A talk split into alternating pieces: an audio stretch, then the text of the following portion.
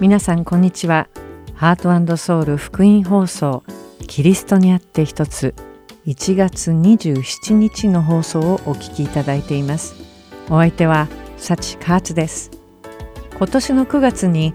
娘が入っている子供のオーケストラの合宿がありました。都会を離れた自然豊かな場所でいつもよりじっくり時間を共に過ごし親睦を深めつつより良いアンサンブルを作ろうというのが目的です。付き添いとして親も参加できますが多くの人は泊まる場所も粗末な場所なので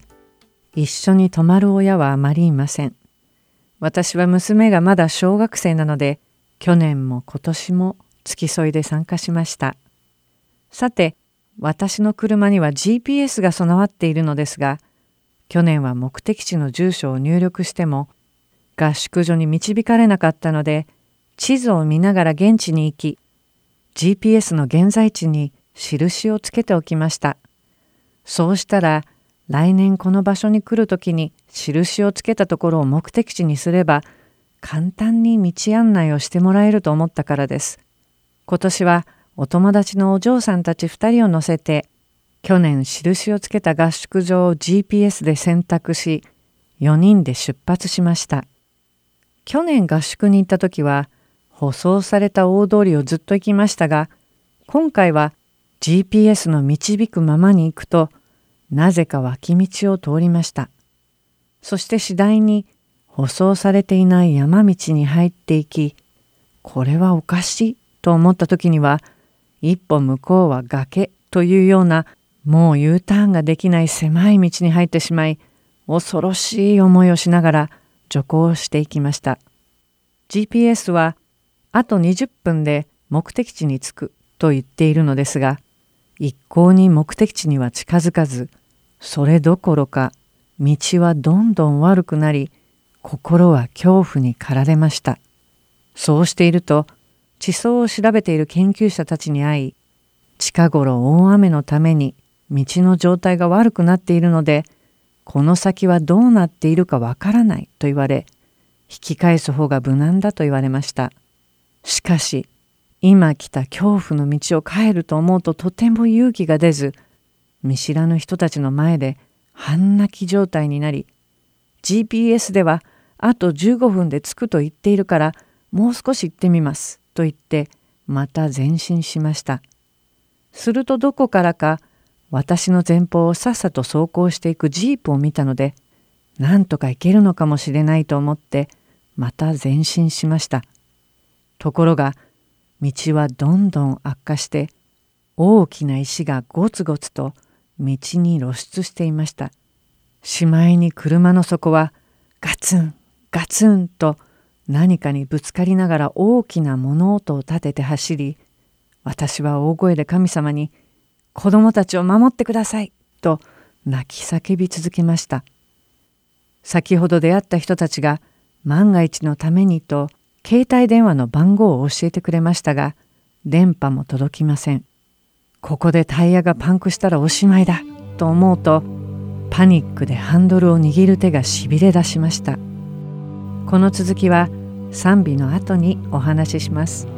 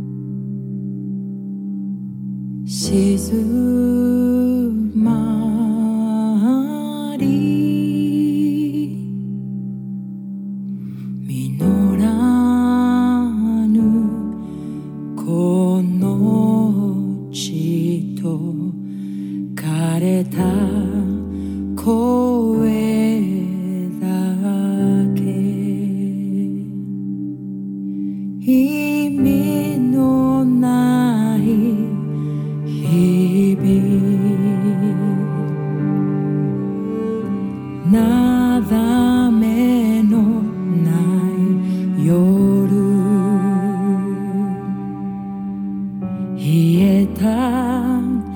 この人生に散らば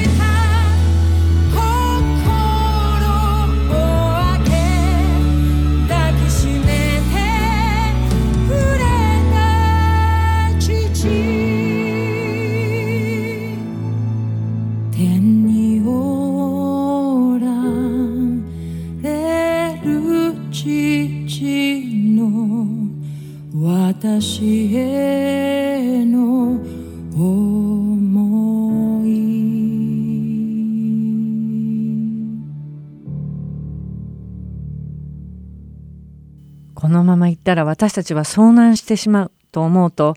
恐怖のどん底に突き落とされ目の前がクラクラしましたがここで私に何かあっては子供たちを守れないと思い気を取り直しました。そしてとうとうもう前には進めないところまで来てしまいました。そこでやむを得ずどうにかこうにかやっとの思いで U ターンし恐る恐る恐怖の山道を戻ってついに舗装道路に出ることができました。その後無事合宿所に到着したものの平常心を取り戻すことはできませんでした。合宿所で石を見ると車の底が当たってものすごい音を立てて走ったことを思い出しました。到着して間もなくお預かりしたお嬢さんたちのお母様二人に連絡し何があったか説明して恐ろしい思いをさせてしまったことを謝りました。しかし、謝っても謝りきれない思いに駆られ、その夜は全く眠れませんでした。帰りは細心の注意を払って無事に帰ってはこれましたが、自分の犯してしまった過ちで自分の子供だけならまだしも他人のお嬢さんを危ない目に遭わせてしまったことの責任をどう取ったらよいのか全くわからず心が塞ぎ込んでしまいました。回想すればするほど考えれば考えるほど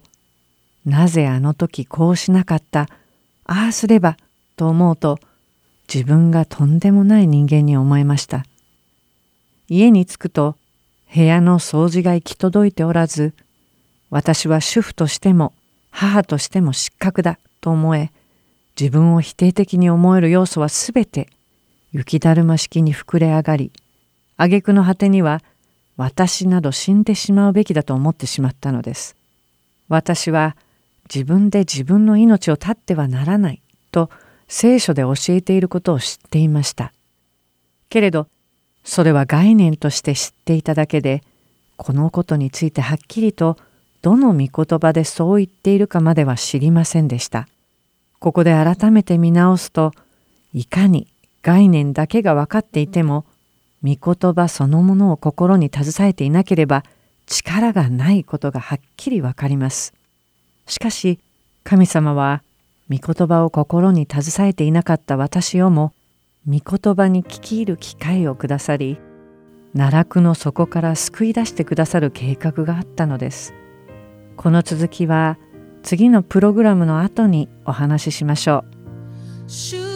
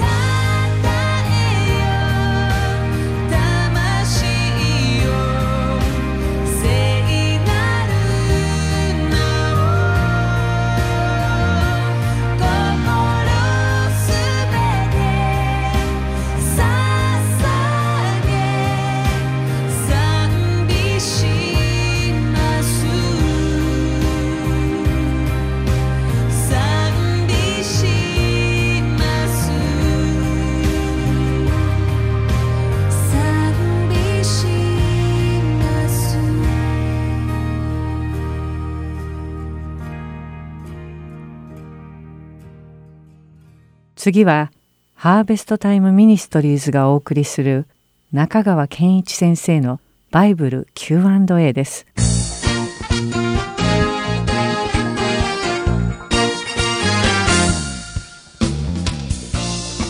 さあ今日の質問ですが黙示録22章16節の明けの明星とイザヤ書14章12節の明けの明星とは別のものなのでしょうか？以前あるところで天使論を学んだ時打天使ルシファーが明けの明星だと教わったのですがとこういう質問ですねはいこの方の中には言葉の混乱があるわけですねそれを解き明かしながら、いつものように3つ申し上げたいと思います。まず第1番目、目視録22の16を読んでみましょう。私イエスは見つかりを使わして諸教会についてこれらのことをあなた方に明かしした。私はダビデの根、また子孫、輝く明けの明星である。はい。主語は私、イエスです。ですから、私は輝く明けの明星であるとありますので、目視録22章ではイエスが明けの明星です。2番目、イザヤ書14章の12節こうあります。暁の子明けの明星よ。これ呼びかけてるわけですね。どうしてあなたは天から落ちたのか。国々を破った者よ。どうしてあなたは地に切り倒されたのか。はい。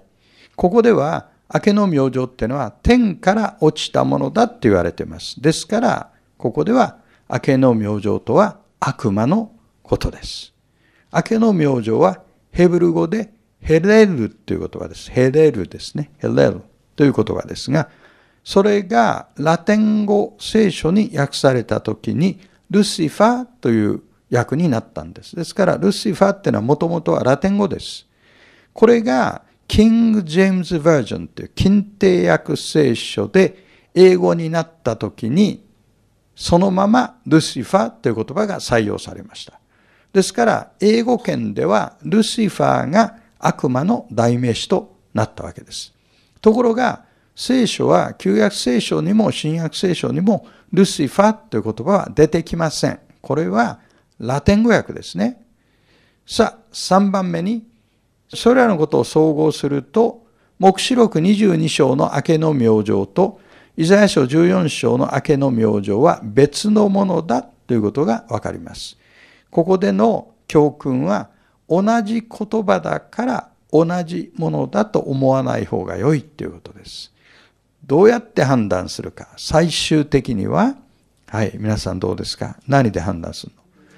そうですよ。最終的には文脈で判断する。ですから、旧約と新約で同じ言葉を使っていても、違った意味で使われていることもあるんですから、だから文脈で判断しましょうということですね。次の質問は、私が救われている場合、先祖は救われるのでしょうか？日本人にとって先祖はとても大切です。どう解決したらよいのでしょう？ご教授ください。こういう質問ですね。確かにこれは切実な問題ですね。いつものように3つ申し上げます。第1番目、これは聖書の基本ですが、私が救われているという事実によって他の人が救われることはありません。つまり、一人一人が自らの救いを得る必要があるということです。そして救われる方法は信仰と恵みによります。信じるってのは何を信じたらよいのか。それが福音の三要素と言われるものです。キリストが私の罪のために死んでくださったこと。死んで墓に葬られたこと。そして三日目によみがえり今も生きておられること。これを信じ、キリストに信頼することが唯一の救いの方法ですね。二番目、すでに死んだ人に関しては、神にお任せすべきです。なぜかというと、私たちにはもはや何もすることができないからです。ここで注意したいのは、人は死んで神の前に立った時にどういう基準で裁かれるかということです。人は自分に与えられている光の量によって裁かれます。つまり、どれだけの情報を得ていたのか、神に関する情報をどれだけ得ていたのかです。ですから、昔生きた人はキリストの十字架のことを知らないわけです。でも、知らないから裁かれるんじゃない。知ってることがあるんです。自然を通し、良心を通して、神に関する知識を得ていたわけですね。それに真剣に応答したならば、神様は必ずその人を次のステップに導き、最終的にその人を救うことができるお方であります。私たちは神の判断を信頼すべきです。神はすべての人に関して愛と義の原則で対応されます。そして私たちも神の判断に満足するはずですね。3番目に盲点になっているポイントですけれども、今の感覚、つまりこの世に生きている私たちの感覚をもとに永遠の世界を判断してはなりません。よく聞く言葉は、自分は天国に行っても、家族や先祖が地獄で苦しんでいると思ったならば、そこでの天国での生活を楽しめるはずがないというふうに言う人がおりますけれども、これは大きな誤解ですね。神は私たちの涙を拭ってくださいます。ということは、そういう悲しみすらなくなるということです。つまり、私たちの判断と神の判断が完全に合致するということです。そして先祖の記憶さえも神の見ての中に握られているんだということを私たちは思い出さなければなりません。つまりそういう記憶さえも神は私たちから取り去ってくださるということも可能なわけですね。今の感覚をもとに永遠の世界を判断してはなりません。亡くなった方のことは神に委ねましょう。そしてまだ生きている方々に一生懸命神の愛を伝えようではありませんか。次の質問は、酒税人の説明でよくローマの手先と言われますが、ヘロデの領地であったカペナウムで徴税人をしていたマタイは誰のために働いていたのでしょうかローマの手先としてそれともヘロデの手先としてとこういうねとっても専門的なご質問ですね。イエスがマタイを召した記事はマタイの福音書9章の9節に出てきます。今日は酒税人一般に関する説明も取り入れながらいつものように3つ申し上げたいと思います。はい、第1番目。新約聖書では酒税人は評判の悪い人物として描かれています。なぜそうなのか。まあ、誰でも抑圧的な支配者に対して税金は払いたくないもんです。で、この時代、ユダヤ人たちを統治していた、まあ、抑圧的に支配していたのがローマ帝国です。で、ローマ帝国は自分では税金を集めないで、それをいわば下請けに出していたわけです。その下請け人になったのが酒税人です。酒税人は集めるお金とローマに払うお金の差額で利益を得ていたわけですね。ですから、彼らはとっても裕福になりました。しかし、同国人からは売国度とみなされていたわけです。それが評判が悪かった理由です。2番目。さあ、マタイの職業はその評判の悪い酒税人でした。彼は通行税を徴収する酒税人で、この場合は通常の酒税人よりはもっと悪質だったんです。というのは通行税ってのはいくらでもごまかしたからですね。イエスはそういう仕事についていたマタイを招いて弟子とされたんです。マタイは大変感謝しました。ですからマタイの福音書にはかつて自分がそういう仕事をしていたっていうことを隠すことなく彼は証言していますね。マタイの感謝が伝わってくる箇所であります。さあ、3番目に、マタイは究極的にはローマ帝国のために働いていたんですね。ヘロデ・アンティパスという人が当時ガリラヤの国主でした。国主っていうのは国の主と日本語では書きます。王ではないんです。王よりワンランク下です。王であっても国主であってもそれはローマ帝国の許可に基づいてそのタイトルをいただいて統治しているわけです。そして彼らの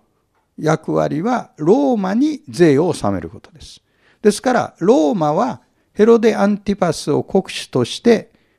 税を集めさせ、ヘロデ・アンティパスはそれを主税人に委託して税を集めさせ、設けていたわけですね。ということは、今の言葉を使うと、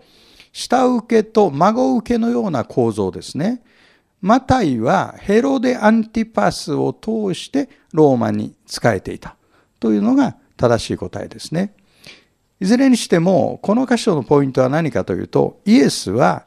どんな人でも救い用いることができるというところがここでのポイントですね。私たちをも救い用いてくださるお方。それがイエス・キリストというお方です。ではまた次の Q&A でお目にかかりましょう。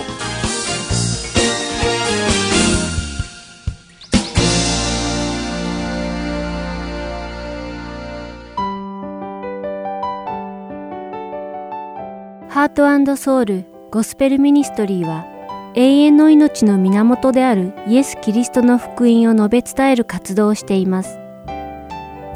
もしこの放送をお聞きになっている皆さんの中で神様、そしてイエス様のこと、または永遠の命についてもっと知りたいと思われる方がいらっしゃいましたら、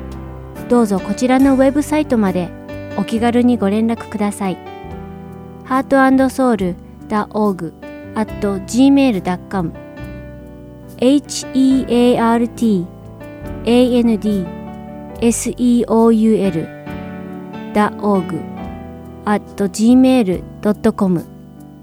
またこれからもこのハートソウルミニストリーの CD をご希望の方は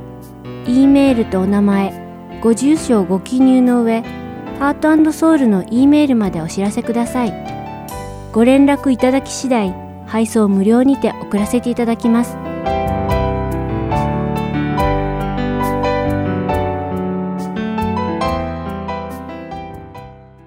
次は聖書を一緒に読みましょう。お聞きください。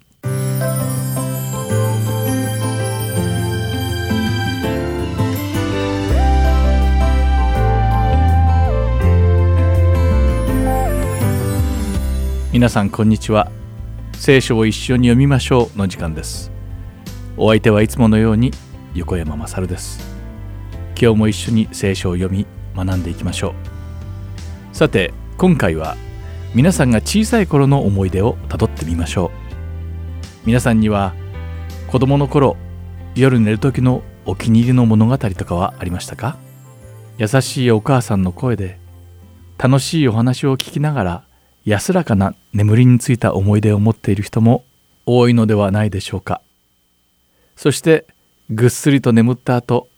いい匂いで朝目が覚めると朝ごはんが用意されていました。また学校から帰ってくると週に何度かは何か習い事をしていた方もいるのではないかと思います。そろばんやピアノ、バイオリン、空手、踊り、お花、お茶などを習っていたのではないでしょうか。そして週末には誰かのお誕生日のパーティーに招かれてプレゼントを抱えていった思い出もあることでしょう。毎日着る洋服や靴も買ってもらって毎日の食事おやつなど生活に必要なものは全て親が用意してくれていました。そして子供心にそれが当たり前のことで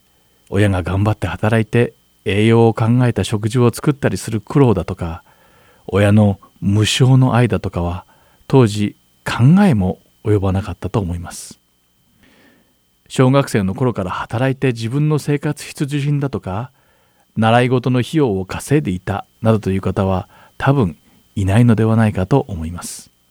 もちろん家庭の事情で贅沢はできなかったかもしれませんが幼い頃から働きに出ていた人はほとんどいなかったのではないでしょうか。大抵の場合生活に必要なものは全て両親が用意してくれていたことでしょう。そして時は流れ自分が大人になっても親というのは常に子供のことを気にかけてくれているものです。さらに自分が子供を持つ親の立場になると親が子供に対して抱いていた愛情の深さに気づくものです。そしてそれを知ると神様の愛の大きさと深さに驚き感嘆してしまいます。私たちが考えもつかないほどの愛で私たちを見守ってくださっているのですから。私たちクリスチャンはイエス・キリストを通して神様の子供にしていただいたのです。父なる神様は人間の良心が及びもつかないほどの大きな愛でご自分の子供に必要なものを与えてくださるのです。今日皆さんと読んで学んでいく聖句。ルカの福音書第9章にはイエス様が行われた奇跡が書かれています。主イエスは5,000人もの大群衆をたった5個のパンと2匹の魚だけで全員が満腹になるほどの食事を与えられたのです。そして全員が食べ終わった後にはなんと12個のカゴにいっぱいになるほどの食べ物が余ったのです。5個のパンと2匹の魚なら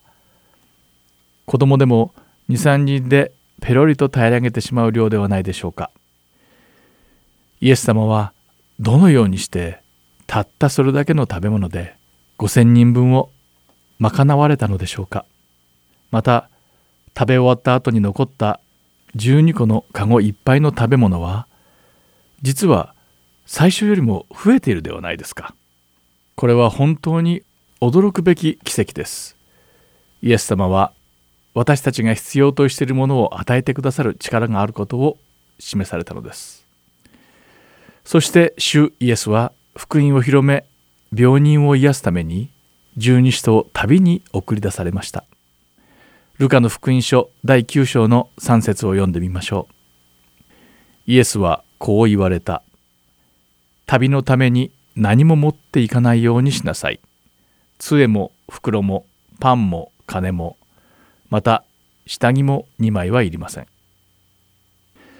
なぜ主イエスは彼らに袋も何も持っていくなとおっしゃられたのでしょうか。それは彼らに必要なものは全て主が与えてくださるからなのです。イエス様は私たちが神様のための働きをする時には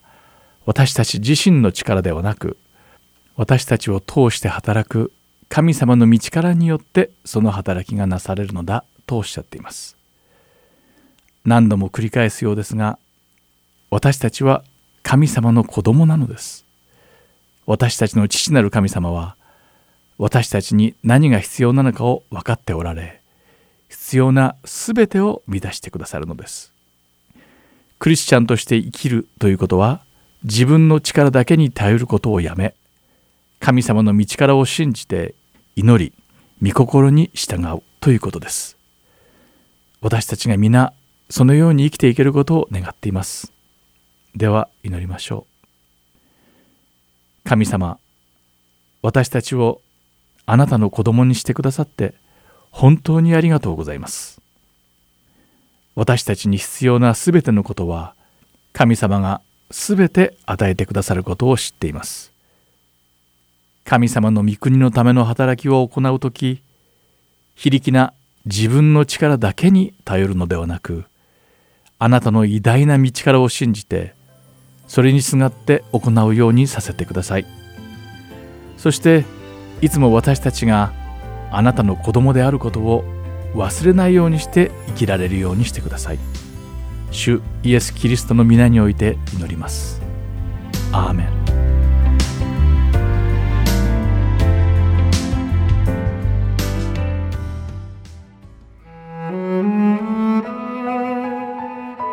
今週はルカの福音書第9章1節から17節をお読みいたしますイエスは12人を呼び集めて彼らにすべての悪霊を追い出し、病気を治すための力と権威とお授けになった。それから神の国を述べ伝え、病気を治すために彼らを使わされた。イエスはこう言われた。旅のために何も持っていかないようにしなさい。杖も、袋も、パンも、金も、また下着も2枚はいりません。どんな家に入っても、そこにとどまり、そこから次の旅に出かけなさい。人々があなた方を受け入れない場合は、その町を出ていくときに彼らに対する証言として足の塵を払い落としなさい。12人は出かけて行って村から村へと回りながら至るところで福音を述べ伝え病気を治した。さて、国主ヘロデはこのすべての出来事を聞いてひどく当惑していた。それはある人々がヨハネが死人の中からよみがえったのだと言い、他の人々はエリアが現れたのだと言い、さらに別の人々は昔の預言者の一人がよみがえったのだと言っていたからである。ヘロデは言った。ヨハネなら私が首をはねたのだ。そうしたことが噂されているこの人は一体誰なのだろう。ヘロデはイエスに会ってみようとした。さて、使徒たちは帰ってきて自分たちのしてきたことを報告した。それからイエスは彼らを連れて別サイダという町へ密かに退かれた。ところが多くの群衆がこれを知ってついてきた。それでイエスは喜んで彼らを迎え神の国のことを話し、また癒しの必要な人たちを追い癒しになった。そのうち日も暮れ始めたので、12人は身元に来て、この群衆を解散させてください。そして周りの村や部落にやって宿を取らせ、何か食べることができるようにさせてください。私たちはこんな人里離れたところにいるのですから、と言った。しかしイエスは彼らに言われた。あなた方で何か食べるものをあげなさい。彼らは言った。私たちには5つのパンと2匹の魚のほか何もありません。私たちが出かけて行ってこの民全体のために食物を買うのでしょうかそれは男だけでおよそ5000人もいたからである。しかし、イエスは弟子たちに言われた。人々を50人ぐらいずつ組にして座らせなさい。弟子たちはそのようにして全部を座らせた。するとイエスは5つのパンと2匹の魚を取り、天を見上げてそれらを祝福して咲き、群衆に配るように弟子たちに与えられた。人々は皆食べて満腹した。そして余ったパン切れを取り集めると12かごあった。今週はルカの福音書第9章1節から17節をお読みいたしました。ではまた来週。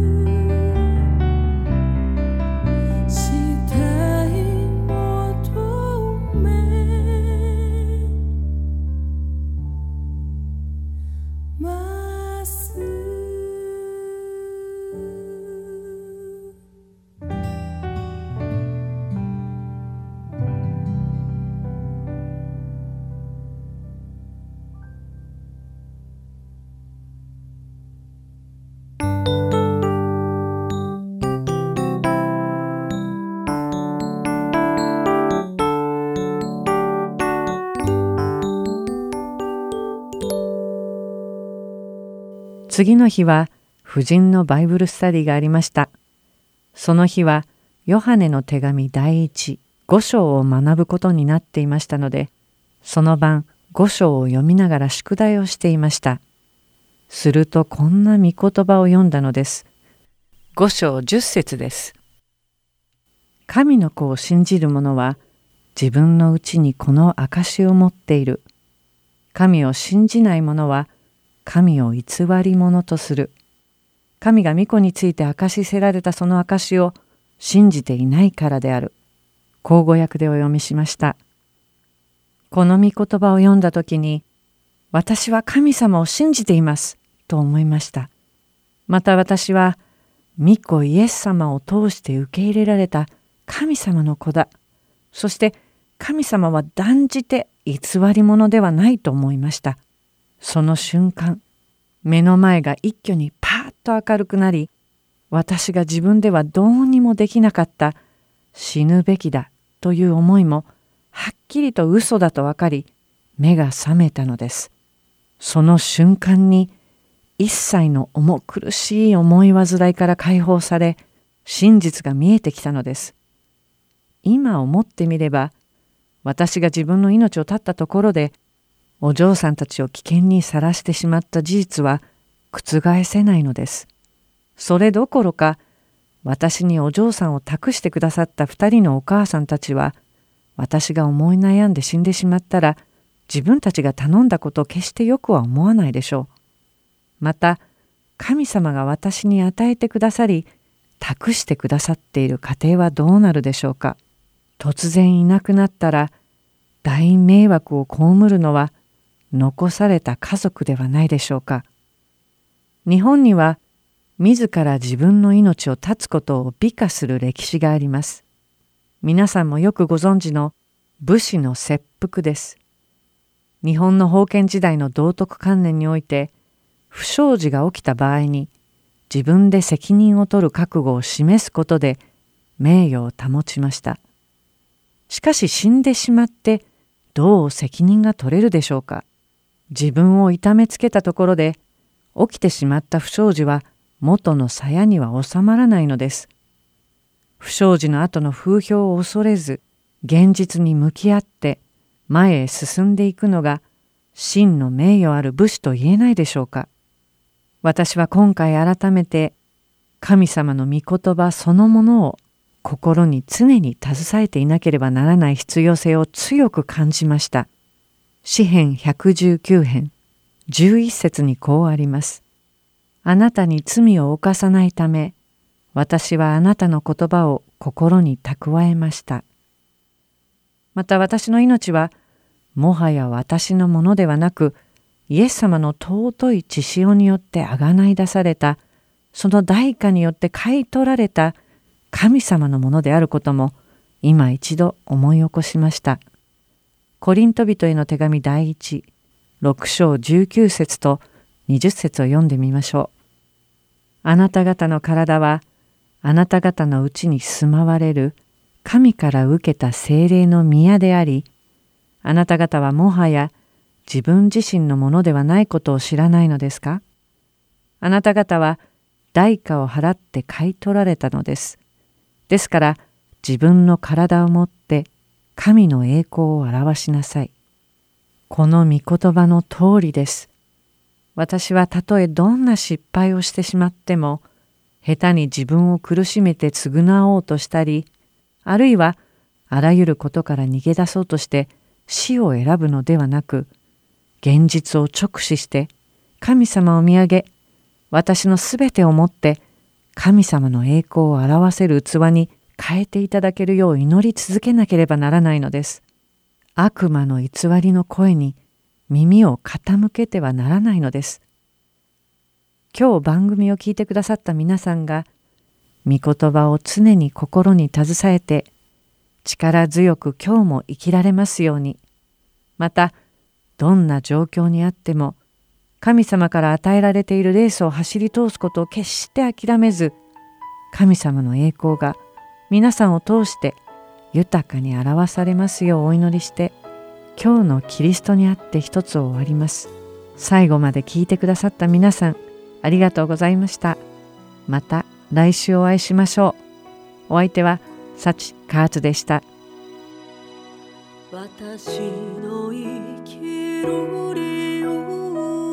は私のために死なれた主イエス私の生きる理由は主のために生き主のために死ぬこと。